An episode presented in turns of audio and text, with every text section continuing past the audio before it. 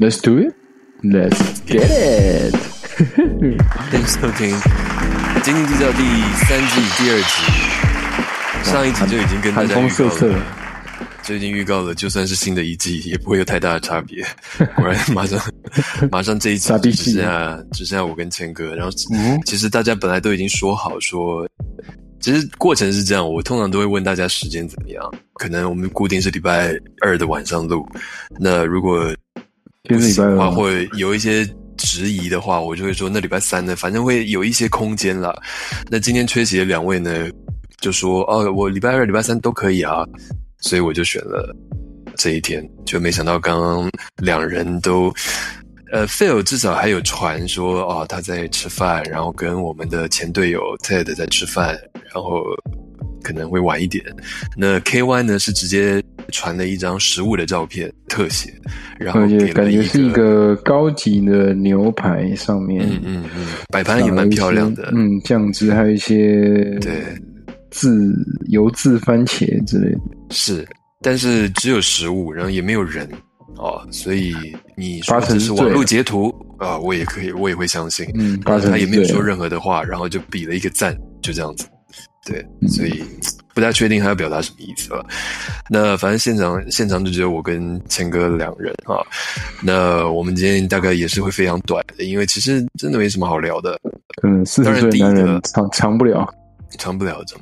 当然第一个呢，就是要聊一下这个是 In Season Tournament 结束了嘛。那天结束的时候，其实首先我要先讲啊，我先讲第一个是，我们还是先恭喜一下 LeBron。对，恭喜湖人啦，因为我要怎么讲？我觉得湖人拿冠军的时候，我心里其实翻了一个很大的白眼。我也不知道为什么我有这样子的想法，但是过了10分钟之后，我又觉得啊。对啦，第一届这样的季中锦标赛，然后你让一个这个世代的算是联盟第一人，对 Icon 拿这样的冠军，然后 MVP 最后也是他嘛，好像也说得过去。我完全没有 follow 到 MVP 这件事情，我记得他们还是有发一个对那个 In Season Tournament 的 MVP 对 MVP。所以我后来感觉就是说啊，好啦，对啦，给他。好像真的实至名归，好像也应该是他。如果今天是6马，蛮有趣的，但是好像那个意义上，好像真的比不上 LeBron 拿这些冠军啊，拿 MVP 嘛。谦哥也有这样感觉吗？你记得里奥纳多拿奥斯卡男主角是哪一部片子吗？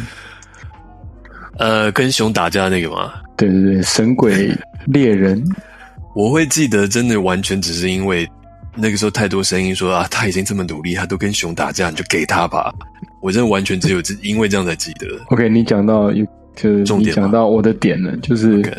我看就是 LeBron， 就是反正那天打完之后，我没有看球赛，反正就是看到那个 Instagram 上面有一些，就是他进到休息室，然后很开心，然后撒香槟的那个影片，然后我就想，其实我们跟他年纪没有差太多，然后他拿到了一个算是有一点历史意义，虽然我们都不知道 In Season Tournament 会持续多久，但是的确是有一点历史意义。然后你看他真的很开心，我就会觉得想到了当年里奥纳多。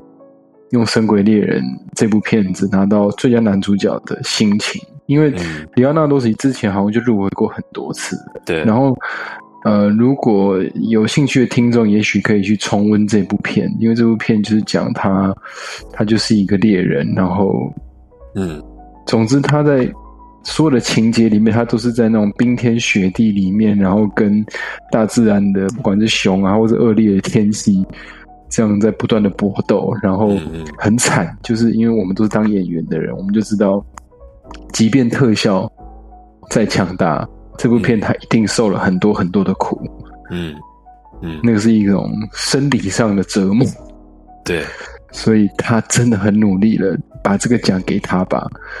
所以我也觉得，我看 In Season Tournament， 然后最后湖人赢，然后 OK，LeBron 恭喜你又拿下 MVP， 我也有一种拜托你赶快给他吧，我觉得他在没有一点，他如果再没有一个奖项或者再没有一点成就给他的话，我真的会替他觉得有点可怜啊。但是我这两天就也有点类似你这样的想法，可是我就想说他其实已经拿了很多奖项了，冠军也拿了四座我记得还是5座4座、然后平常其他有的没的 MVP 啊，什么明星赛球员啊，什么那些他都拿过了，就为什么我们今天还会有这样子的想法呢？还会把他跟里奥纳多第一次拿奥斯卡那样子连在一起呢？我觉得是他真的是还想要拿冠军的欲望，当然我觉得这不是一个贬义，就是他想拿冠军的欲望还是非常的强烈了。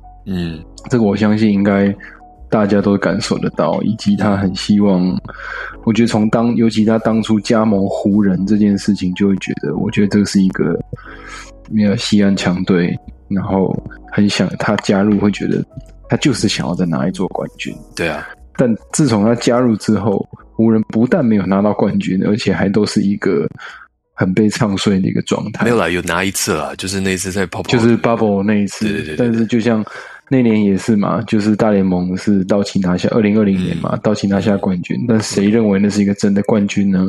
但是他们会有一些就是打折扣这样子，对。那其实你就说好，那就是2122到今年，其实都好像都没有，都表现，而且不但没有拿到冠军，而且表现其实还蛮差的。对，所以就会有一种怜悯之心啊。可是当然你也再想一想，他真的也是，以他今年他目前是不是得分每场还是有25分？他今年我这其实真的要讲啊，真的我算是他，我没有到黑粉啊，但我没有到这么喜欢啦。但他其实年纪还虽然大，但还算比我们小，因为他还没到40。是他今年，但是以一个运动员来讲，他的确是他今年的命中率是生涯最高。我觉得这点蛮不容易的，这真的很不容易。就你回想 Jordan 最后那一两年，或是什么近几年的，对，然后或是讲简单讲，比如说小牛队的 Dirk 最后那一两年，得分都是个位数，对啊 ，Vince Carter 都是那种个位数的得分，所以我觉得，是啊，所以我其实当然也觉得不要这么，如果说不要那么臭他或酸他的话，真的是。其实真的也还蛮实至名归的，但是就也会觉得就是重点就来了，就是因为是 In Season Tournament， 然后又是第一年，我觉得大家好像普遍还是，虽然社群媒体我觉得他们广告或是行销下了蛮大的功夫，对，包含那些彩色的地板啊，就是想要拉出一些特色嘛。可是就是因为可能每一场就是单淘汰赛，所以就没有让你觉得有那种各队之间缠斗的那种感觉。我自己的感觉啊，我觉得就是就一场定生死，对啊，就像季后赛那样子，对，七战四胜啊，就是，对，就有一种我就算是我现在是落居于劣势，我还是可能王子复仇成功那样子的戏嘛，就完全是没有的，而且时间很快，好像你还没有，你可能 lost 几场之后就没了这样。然后虽然今年好像又遗失到了 Las Vegas， 但我好像没有特别觉得遗失到 Las Vegas 有对话题增加有任何的辅助，我自己的感觉啦。我不知道如果是在美国的朋友，如果没有在美国收听斤斤计较的朋友 Brandon， 你们有特别有感觉吗？这样我自己是打上一个问号了。然后也再加上在 IG 里面看到，就是他得了冠军之后，然后进到休息室，就是可能因为也不是湖人的休息室还是怎么样，对啊，就是很小啊，对，就觉得很小，然后大家好像也就是打完一场比赛赢了的那种感觉，然后你就看到 LeBron 自己去戴上了那个滑雪的护目镜啊，然后自己就开了一瓶香槟，然后就因为通常不是觉得总冠军赛大家就是一只香槟塔或者一大堆人，然后大家每个人一人一罐在那边喷吗？就没有，就是只有我只看到 LeBron 自己开，然后就拿一瓶香槟在那边喷大家，然后一罐香槟其实这样摇一摇很快就喷完了，对，所以就有一种很。台语的话就是很 hebe 的感觉，傻逼戏，就跟我们讲傻逼戏，对，傻逼戏，就是一种我那天就是在群组里面跟他说，我觉得天哪，真的是老男人的写照，就是很想要开心，但是一下就喷完了，就感觉他是真的开心，他是真的很开心，你可以感受到。对，那我就觉得，那到底是球队、球团的问题，还是就是联盟的问题？就是你不给他们多点香槟是怎样啦？就是你就……我记得我有看到一张照片是。他们已经就是在桌上有塞好满满的香槟跟那些 goggles 那些眼镜，然后我记得香槟瓶数还蛮多的，所以我也不知道说是怎么了，我真的也不知道到底是怎么了。你通常会以比如说一个球队得胜，通常会比如说好就是看板球员或是总教练，最后他们会讲一段话，就是什么什么什么，然后大家都准备好了，然后就开始就是 Let's celebrate 什么，然后大家就开始摇啊摇啊，看到整个休息室就喷乱七八糟。不是，我就在想说这个是不是就是我把自己置身于湖人的球员，如果我今天拿了季中锦标赛的冠军，然后我走到休息室，我会想要喷香槟吗？因为就感觉季中锦标赛的冠军的重量跟比如说 NBA 总冠军的重量好像还是有差欸。这个我完全同意啊。或许如果我们套用我们的成长过程就来讲，如果说大学联考，台湾大学联考就是总冠军赛，因为打完就是你就是鸡犬升天了嘛。嗯。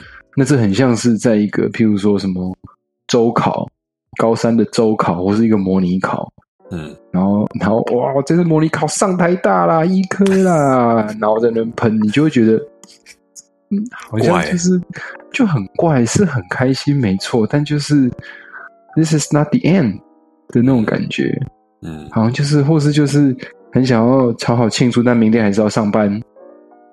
对啊，像是礼拜二晚上大家去唱 KTV 啊，对，这个是重点，这真的是重点哦。我今天真比喻王欸，是因为你这样讲，我真的完全理解。因为总冠军结束，不管哪个联盟总冠军结束之后就没啦，球季就没啦，然后接下来就是开始准备要冠军的游行，然后就一直连嗨好几天。其实很多他们在 tournament 应该没有冠军游行吧？没有啊，这如果在游行我真的会他是结束之后休息了一天，就整个联盟都没有比赛，然后再一天又开始继续比赛了。OK， 就不能好好放假的感觉。对啊，因为像他们 NBA 的总冠军结束当天的晚上，他们都还会到夜店庆祝。因为真的球季就结束了。所以啊，对了，你讲到关键，所以关键真的是在这边吧，就是礼拜二晚上的前一天还是要上班的。OK， 这集的标题好像就这样吧。对啊，反正是，我觉得就是跟刚一开始讲的结论啦，就是我真的觉得实至名归。然后我其实不知道这个可以办多久，因为。就我接收到在美国的讯息，大部分的至少以球评来说，他们都觉得是成功的，只是在这些赛制的安排上需要去做一些改变。比如说上礼拜你就讲嘛，就感觉球季才刚开始，怎么就在打进季中锦标赛了，所以可能这个时间会做一些调整，赛制会做一些调整。但是就我自己而言，我对于这个锦标赛还是提不出任何兴趣，所以我也不知道怎么去面对它。你觉得明年还会续办吗？会啊，一定会，我觉得至少会办5年啊。OK， 对啊。嗨，制作人好，制作人也是非常傻逼系的，在赶一些公司的报告。哦，三声感。讲到这个他又走了。大概就是溜马队的感觉吧，好不容易到这边了，然后就拿不到冠军，又寂寞的离开了拉斯维加斯。而且其实这个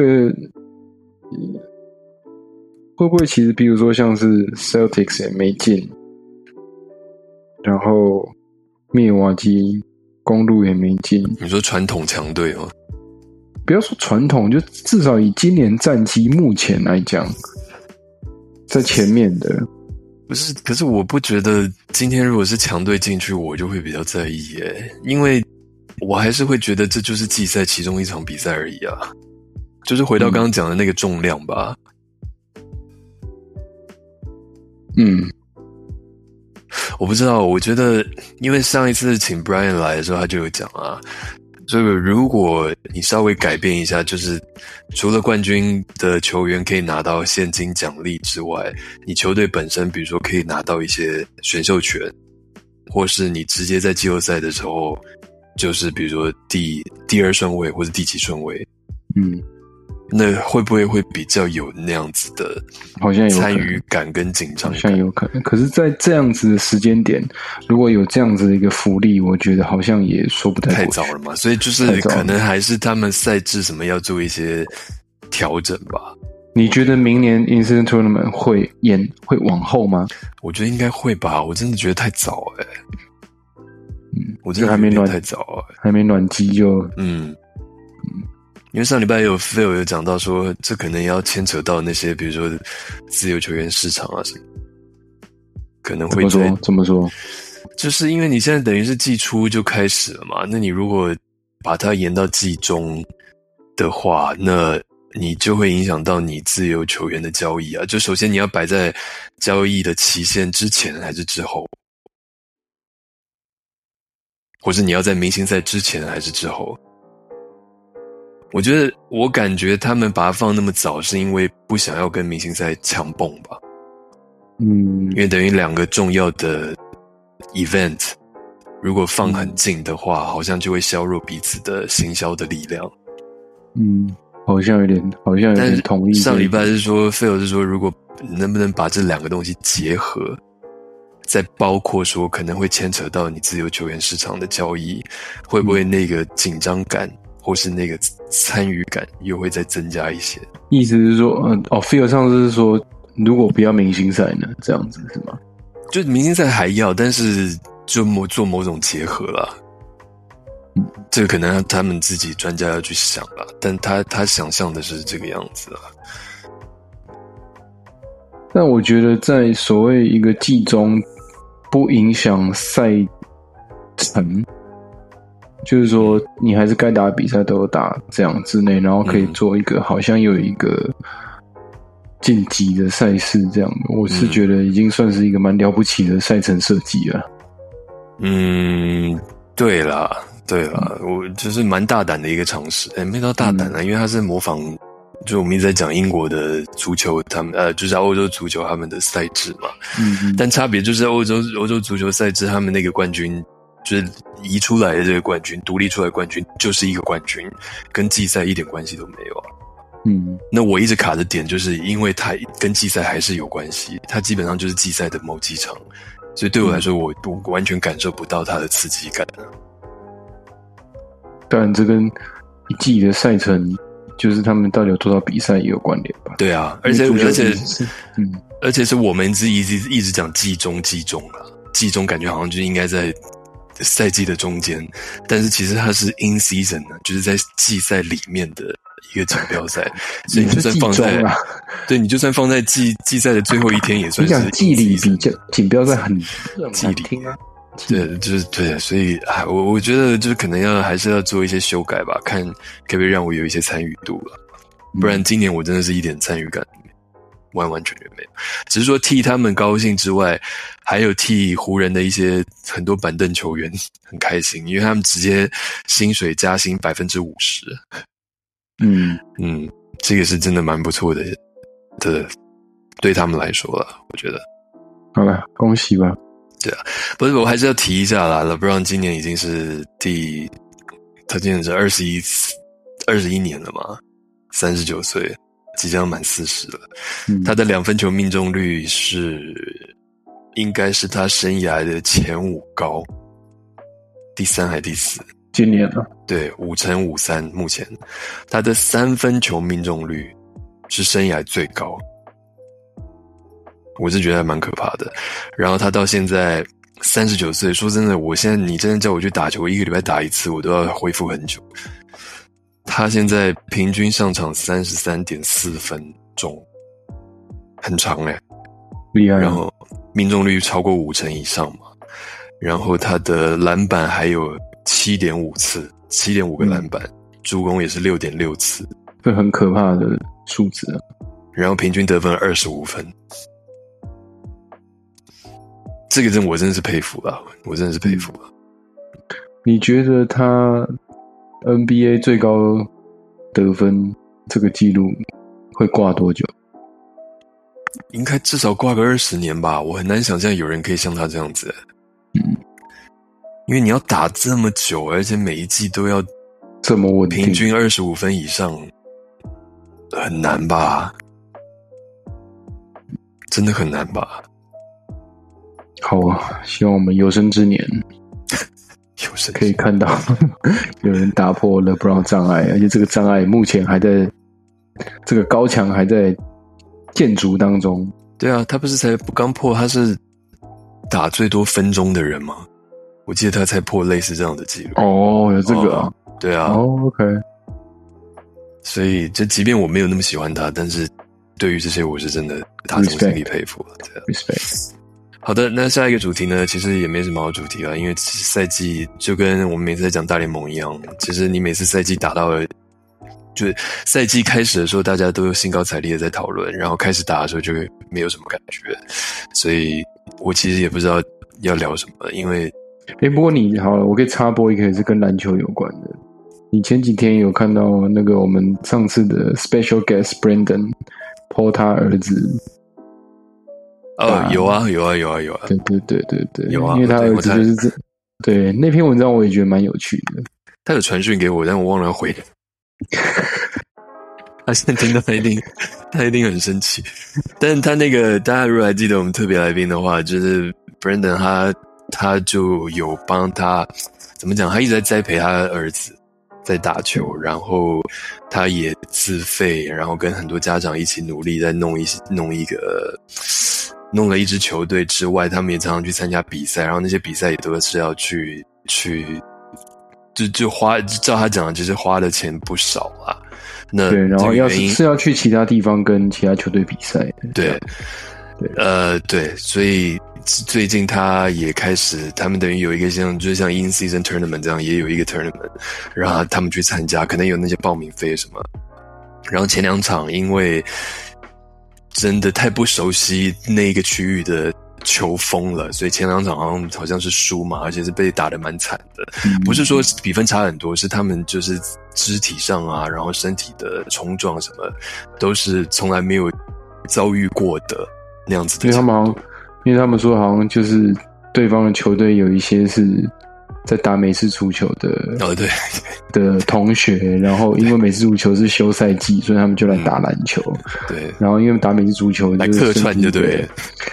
对，但就是也许他们的篮球的基本功也许不是那么强，可是他们的身体素质是非常强大的，对，所以他们就踢到了铁板，打得很辛苦，然后踢到了铁板，然后就输掉了这样子。然后后来第三场的比赛，他们就被安排到一个，反正就是另外一队，然后实力非常悬殊，然后因为小朋友们就前两场输，又很全力以赴。对，所以就痛宰对方，然后这个痛宰呢，一般想象可能就是赢个30分40分就已经是痛宰了，但是他们的比数是56-0。对，而且重点不是差几分，重点是他说他从来没有想过在篮球比赛也有玩疯这件事。我那时候我看到的时候我也笑出来，但我心里就有点罪恶感，就对另外一队就觉得他们真的很可怜。我如果是另外一队，因为他们也是学生啊，然后而且我觉得这些比如说这种，但这不是职业比赛，而是那种父母都有参与的，他们也我相信就是在不管任何事，就教育体系里面，他就是任何的比赛他都是还是希望是以让每个小朋友他们都有学习到这件事情。那即便你输了，你一定学习到你是怎么输掉这件事情。可是这样子在篮球里面有一个56-0的话，这个不会让他们学到什么，而且甚至会完全断绝了他们对这个运动的好感。所以这是一件很可怕的事情。然后我觉得他就是身为虽然是站在就是胜队这一场的孩子的爸爸的这一边，但他一点都高兴不起来，因为对，我相信就是跳脱出来看是希望更渴求孩子在一个良性竞争之下，然后可以学习到更多也许技巧啊或是心态都好，但真的没有人会希望是一个这样大比分赢过别人，那这样对不管是对对方或对自己好像都学到的东西是少的，而且是不好的，甚至是我觉得是会有点产生自我怀疑的这样。对啊，所以他也说裁判好像在裁判最后好像就说这场球赛不算，就还没打完嘛，还没打完剩3分钟就说不算这样子。但我觉得这是一个很就是也是很棒的一件做法，是一件好事啊，就说这场球赛不算，当然已经是亡羊补牢了，因为我相信大家在场的人一定都已经看到这个分数。可是他当然没有觉得比赛就要打完了，我觉得那个真的就是对孩子真的是不好，就是输的那一方啦，那个因为真的毕竟都还是小孩，即便10几岁都还是小孩。然后我最近在看一个日剧啊，就叫什么下课上什么什么鬼，就是在讲日本高中。你要推荐因为他的名字超难记，下课上什么什么什么。然后他就是在讲日本高中棒球。你是在合法的平台看的？对 ，KKTV。OK， 我在 KKTV 看。然后，不，重点他就是他其实是非常老套的一个剧本，他就是在讲百年烂队的一个高中的棒球队，然后就是很烂很烂，然后球员就算有球员报棒球社，然后他们也都是幽灵社员，因为他们都不来练习怎样，所以整个社里面只有一个高3的学生每天都在练习。然后后来就有一个教练来，就是要来整顿嘛，那他们的那个球队的就是棒球社的经理就说我们今年要重新开始了，那我们今年就以目标甲子园来当作起始点，然后开始来重新站起来之类的。但教练就说他觉得这个目标太远大了，他觉得现在这个状况，尤其已经10年内都没有赢过一场，现在目标应该是要以怎么样先赢第一场球，让大家找回打球的乐趣，因为他觉得有打球的乐趣他们才会来练习，有来练习才有可能继续往下走。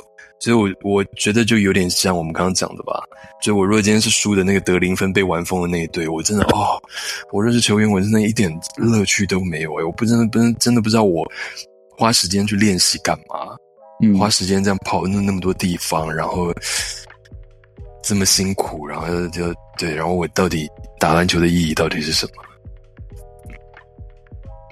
健哥是在找那部日剧了吗？不是，我突然间想到我小时候看了一部漫画，但是蛮幸运找的同时，我也来找他们到底是哪一出日剧。就是他虽然剧本很老套，但我觉得他拍得非常好。而且他对白写的非常好。OK， 好，我找到了。是这个，如果有真的有这么观众有听众有听到的话，拜托给我一个 feedback。我很小的时候看过一部漫画，叫做《棒球旋风》。OK， 没看过。好 ，OK， 反正呢，它的卖点就是它就是一样，反正就是一个名不见经传的队伍，然后。反正就是里面的人都不怎么样，然后也有那种不良少年啊，然后被感化，然后回来就参加，就是后来变王牌投手，这种很老套的日本漫画剧情。只是呢，这部漫画它最有趣的地方是，它里面的所有的球员的姓都是当年西武狮的球员的姓名。然后 even 他们那一所高中都叫雷音高中，因为雷音的日文就是 lion， 就是西武狮的狮这样子。然后我记得他的主角叫做什么清源一博，就是清源河伯嘛，然后就是清源一博，对，还有什么秋山信一，但其实是秋山信二，反正就是这种全部就是当年就是西武狮最热门的球员，然后改了1-2个字这样子。对，我不知道有没有人看过这种漫画，好像据说只有4本。对 ，anyways，我刚才说的日剧叫做《下课上求儿》，是下课逗号上求儿还是下课？没有下课上求，它就5个字，它剧名中文剧名就叫下课上求儿。是上是一个动词吗？不会吧？我不知道，就下课上啊，就以下课上，下课上哦，下课上。对不起，我以为是上课下课，下课就要上求儿，不是？不是不是，哎。我刚开始以为，是这怎么很不妙的一个剧名啊！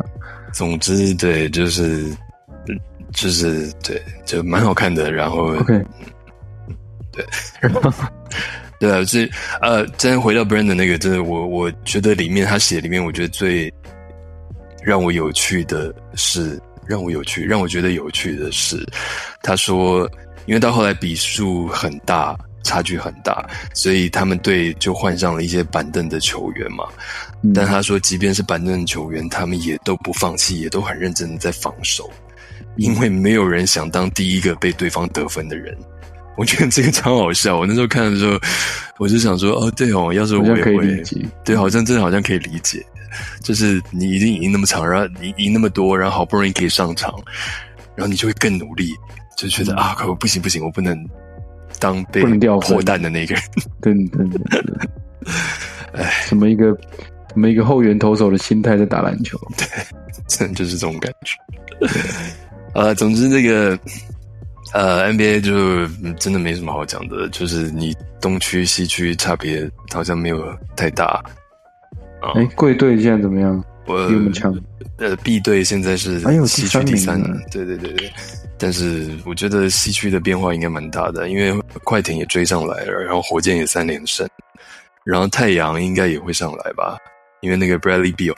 我觉得比较可以讨论的是勇士，但是对勇士，What happened？ 对啊，我觉得我也不，就我觉得今天讲这个好像没什么意义，我觉得可以再观察一下啦，因为毕竟现在打22场而已。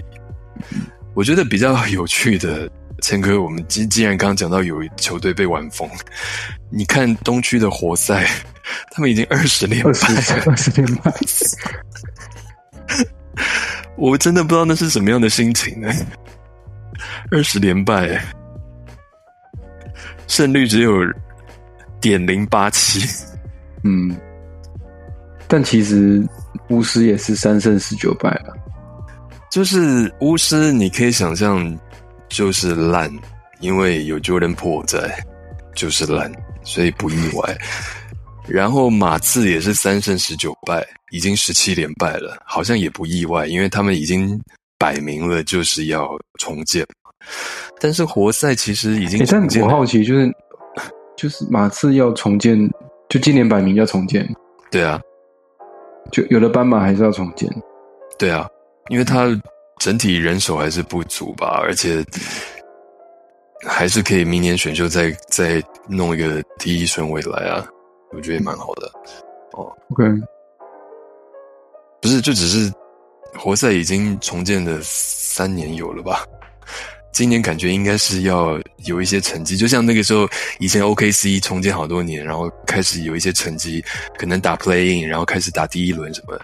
这到底应该是这样子啊，就是没想到20连败。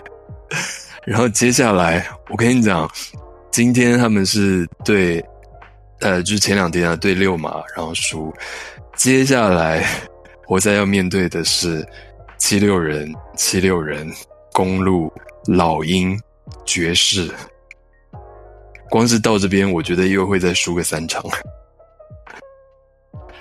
然后他们对老鹰，我觉得唯一的只有对爵士可能会赢吧，但是到那个时候已经是21、22、23、24、24连败了。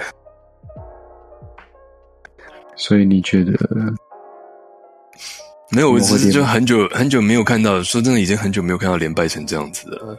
嗯，对啊，上个月不是我有传到群组嘛？上个月就说在11月份里面，游骑兵得到1胜。活塞1胜都没有，看这好贱，好酸哦！真的好酸哦！所以我现在每天早上在看球的时候，我都会先看有没有活塞的比赛，因为我很想看他们赢球。我真的很想看他们赢球。好哦，嗯，好哦，祝福是祝福。好的，那今天这个最后呢，今天就前面就有预告了，我们今天这没什么好讲的。最后当然就是一个大新闻啊，就是翔平呢，在我们上一集讲完没多久，就已经决定好花落谁家了。而且但这个过程，也是有一些精彩的剧情啦，像某一天突然就有球评记者说，啊，他接到最新的独家消息，说翔平要去坐他私人飞机去多伦多，对，他去多伦多蓝鸟，而且他已经上私人飞机要去蓝鸟了。然后所有人开始在 Twitter 上面就在，因为现在有那个 App 是可以你去追踪 track 你的那个航班的行程，对 Fly Radar 追踪那个私人飞机到了没，哦，快到多伦多，就搞了半天。而且那天真的很真的是谍报战那样子哦，因为等私人飞机着陆之后，马上就有新闻说，刚好有一名记者也在多伦多的机场，他就去拍了。然后他说他就去，对，他可能就赶快去看到底有没有，说他可以证实下飞机的不是大谷翔平，是一个加拿大的一个很有钱的人。然后就开始啊，后面就一连串的效应，包括当初发消息的记者也发声明道歉说，啊，他公布了一个这样不实的消息，他很抱歉什么什么的。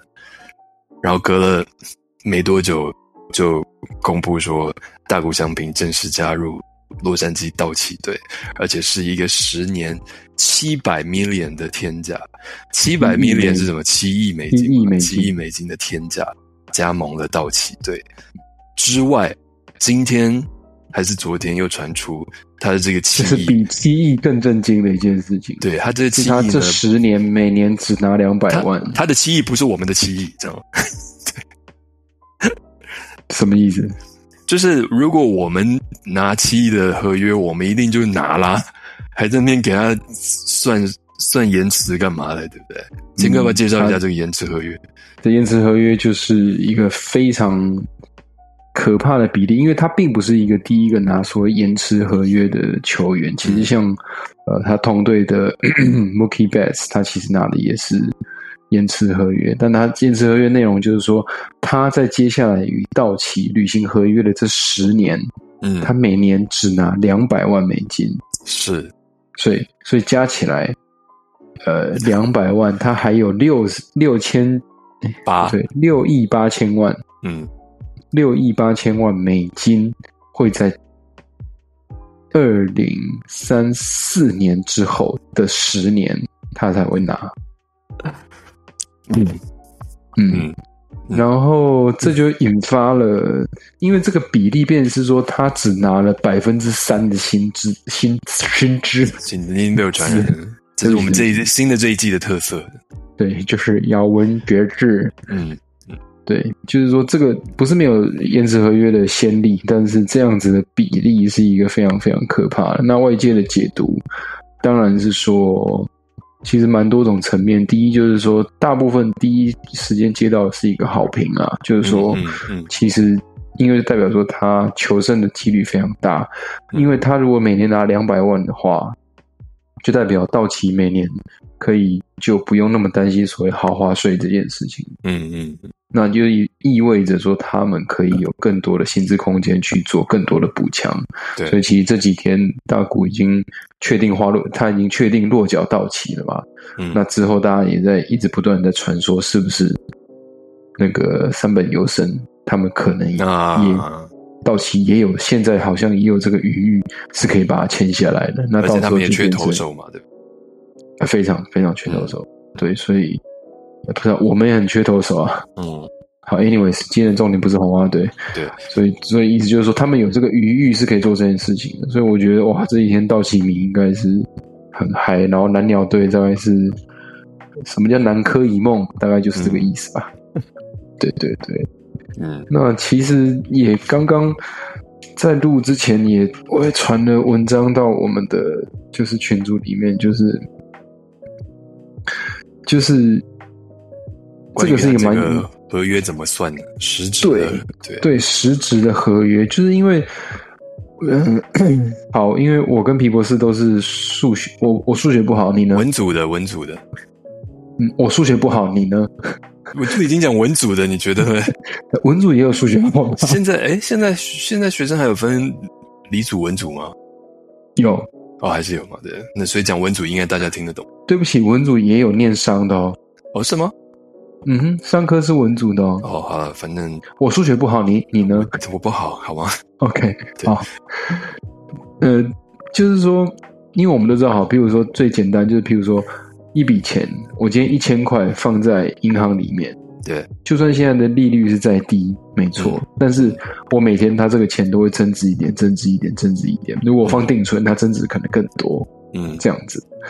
那意思就是说，这10年，意思说好 6.8 亿，因为他每年他现在只拿200万嘛，对，那意思说10年他就总共拿2000万美金而已，那这 6.8 亿在10年之后，我再拿 6.8 亿。对啊，其实，在现在来讲，如果我现在拿 6.8 亿，它在10年之后，它可能会变成，也许8亿或者是9亿，看你怎么投资。对，对不对？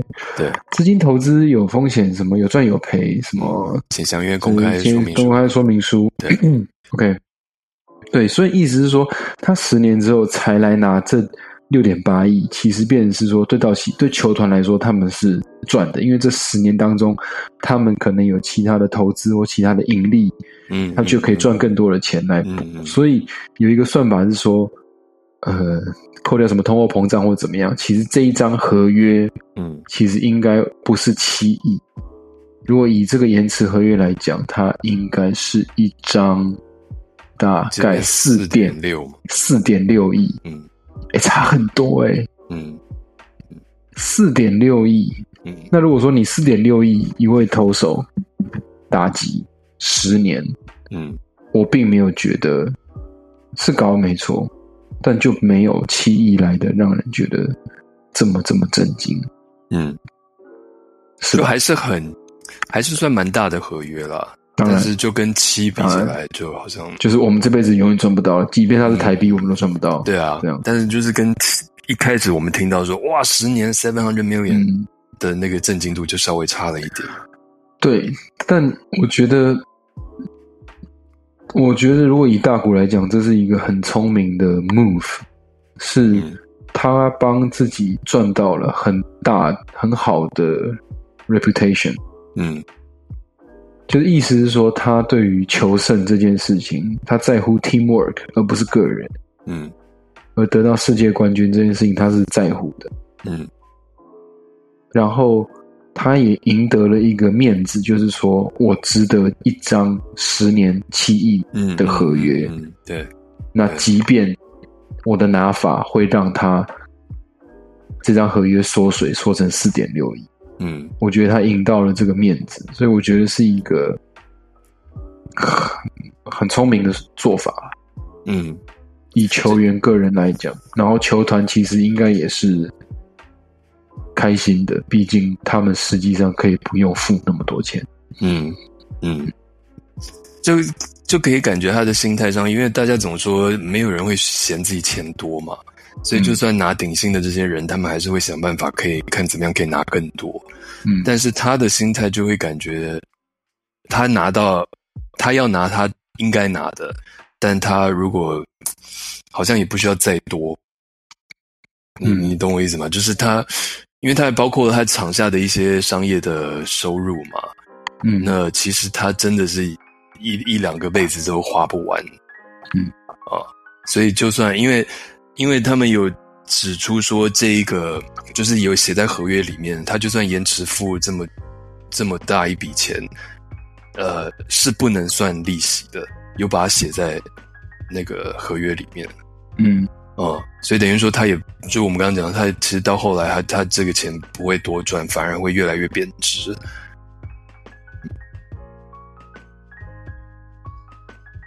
大家可以感受到我们两个对于数字真的是讲得非常的哩哩啦啦，基本上好像超过大概5-6个0我就真的不行了。而且我有一个障碍，就是英文的，因为英文是三个零就一个，比如说 hundred 啊 thousand 之后就是，thousand 之后是什么？thousand 就是 million， thousand 就 million 啊，对啊 ，million 啊 ，million 之后是 billion， thousand，hundred thousand， 对啊。然后我其实只要过了 thousand 之后 ，million 跟 billion 我常常就会转来转去，转不过来，因为中文的算法跟英文是不一样。对啊，对啊，对，就是700,000,000就是7亿这样。对，我们尽力了，不过我真的是一个，我觉得它应该会是一张名留青史的合约啦。对啦，不过我、就是、就它的这合约长度、金额以及它最后这样子的拿法，应该都是一个，应该真的是会名留青史。对，不过我今天在看就是另外一个网站嘛，The Athletics 运动家网站。不是那个运动家，就是另外一个运动家。不是 Las Vegas 运动家。他说就是有两点要讲一下，就是第一个是他们推测，他最后10年就等于是这个10年完之后，就正式合约10年完之后才拿那个10年的薪水嘛，就是我们刚刚讲 6.8， 6.4， 多少 6.8， 6.81， 对，原因是他那个时候可能已经在日本了。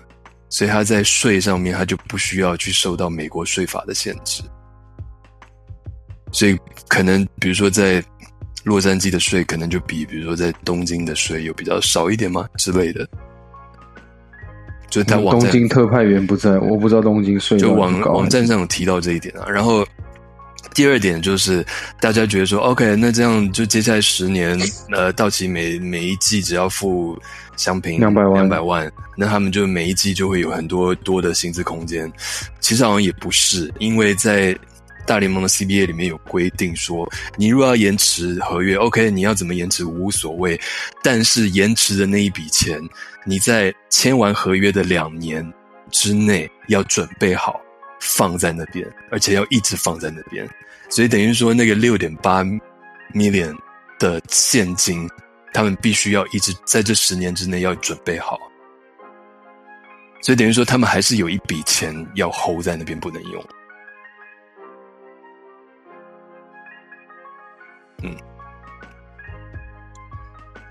这个我不知道这个我完全不知道。这个就是我刚刚我看到的看到他们那个就是记者报道写的。但我觉得对于数字或是金流这些事情，尤其这些球团的老板啊或是精算师们，我相信他们一定有破解的方法。当然，但是他我觉得他报这个的意思也是要跟大家讲说，并不是大家想的就好像接下来10年就好像到期就有很多钱可以到处签人，然后其实自己的阵容已经是黄金阵容了，好像也没有到那样了。就至少在2026，因为它的期限是2026年的这个时候嘛，在2026年之前把这个钱准备好就好。对啊，这个我们可以也许可以追踪看看，因为那笔钱所谓在里面好，比如说好是一个账户，然后我里面一定至少有这些钱。那不代表说这些钱是真的不能动吗？还是说它可以有超过的，或是有怎么样？我觉得这个细节我就不知道了。对，因为也没有人看过大谷的合约嘛。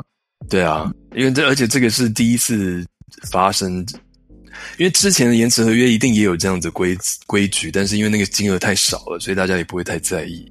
但是因为这个金额有够大，那今天我傍晚的时候我看 IG 就有一些也是记者说，棒球记者说，翔平其实在谈的时候跟每一支谈的球队都是这样谈合约的。这个你相信吗？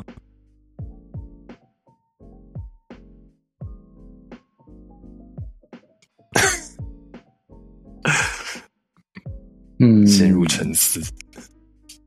因为我会想说会不会有球队真的就会因为这样子然后就说哦那算了没关系，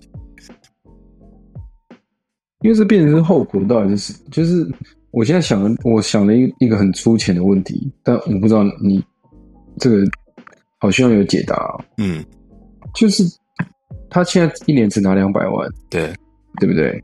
对，然后 6.8 亿后10年就接下来的这个第11年开始要拿，变成一年是6800万，嗯，那请问这6800万算不算那一年就是道奇队2034年的球队薪资？我觉得应该不算啊吧，因为那时候为什么？不然他们为什么会这样弄嘞？因为你等于你放出了前10年的薪资空间，然后你后10年被卡死，这感觉不大合理啊。我也觉得不合理。再不然就是他赌说到那个时候的薪资上限会更高，这我觉得是一定的。嗯，一定的，因为豪华税线每年都在涨嘛。对啊，对啊。但是如果各队就这样玩的话，如果只要说，我觉得应该会算吧。对啊，因为如果你不算的话，那各队就这样玩了，那我每个球员都来签延迟合约啊，我就没有豪华税线的问题，不是吗？对，所以我就说这个当然你要说服每个球员愿意先少拿一点，这样。对，我就好奇这个会不会有一些负面的发展？接下来要谈薪资的明星级球员啊，对一般球员是无所谓，但对接下来谈薪资的明星级球员会不会有一些什么？我觉得会，我觉得会。而且其实我说实话，这个对球团是很大的负担，因为这种感觉就很像在付赡养费。明明只要付10年的，然后你现在把它拉长到20年，然后你最后10年还要付这么大一笔，你怎么知道？说真的，你怎么知道10年后的到期会是什么样子？但显然他们对自己的未来是有信心的。不知道啊，你会不会10年后就像那个 Interstellar 一开始不是就是一场棒球比赛？已经是然后就是打一打，然后就大风沙就来了，这样不是还没来之前你就看那个整个的，比如说球场，然后他们的装备、他们的衣服，就是一种很颓败的感觉，就是你不知道10年后会发生什么事情啊。好吧，希望我们10年后还是有很多的棒球可以看，毕竟我们的台北大巨蛋也刚完工了。对啊，对啊，对啊。有一些朋友也进去看球了，那我本人是还没有这个机会进去看。然后我蛮期待明年3月独卖巨人会来巨蛋，就是据说是会有一军的球员，就是出赛这样子。